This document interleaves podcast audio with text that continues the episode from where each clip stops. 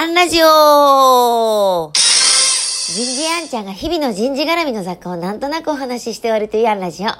日は、小中学校の通知表を見てみよう。こんなテーマでお話ししてみようと思います。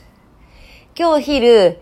え以前、クモンのフランチャイズ経営をしてた時の教え子と久しぶりに再会してました。15年ぶりぐらいかな。えっ、と、当時、仮にマリちゃんにしますね。マリちゃんは中学生で、えー、ですからもうそれから15年ぐらい経ったんでしょうか。久しぶりってこう、そのね、こう面影をこう感じながらも、えー、先生変わんないんですよ。変わんないよって私当時もちゃんと大人だったもん、みたいなね、やりとりで。で、ことの発端は年賀状だったんです。マリちゃんは毎年毎年年賀状くれて、で、その都度大人びていく文字とか、えー、ちょっと大人びていくイラストを見ながら成長していくのも感じていて、で、今年、ちょっと思うところあって手紙を返してみたんです。毎年年賀状ありがとうって。えー、そしたらまりちゃんが電話をかけてきてくれて、まあコロナっていうこともあってオンラインで久しぶりに話をしようということになったんです。で、たまたままりちゃんは転職も考えてたみたいで、で、だったら私、キャリアカウンセラーもしてるし話を聞くよということになってね。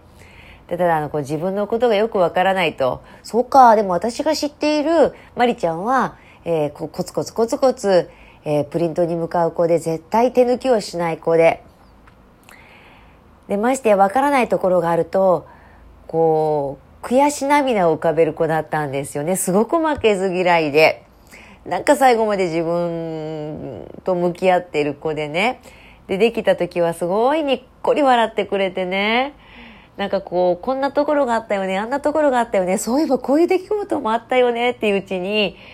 こう、なんか結果的にもしかしたらこの職業のこういう分野でこういうところで探してみたらいいんじゃないかってことに行き着いたんです。で、まりちゃんは、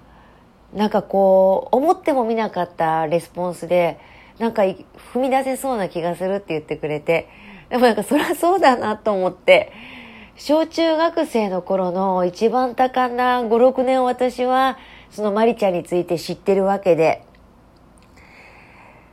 なんかこう、自己分析とか自分探しとか言うと、案外、小学校とか中学校の通知表でね、担任の先生なんかが書いてくれてるコメントが、もう、まさに、こう、書くっていうのかな。なんか根っこに近いものじゃないかなって、今日のやりとりから思ったんです。もし皆さんの手元に通知表があるんだったら、それをご覧いただくのもいいかもしれませんし、小学生ぐらいの同級生に聞いてみるのもいいかもしれませんね。え、私ですか？えっ、と、小学校1、2年ぐらいの時は、えっ、と、女番長してました。多分変わってないのかもしれないです。え今日はここまで。次回もお楽しみに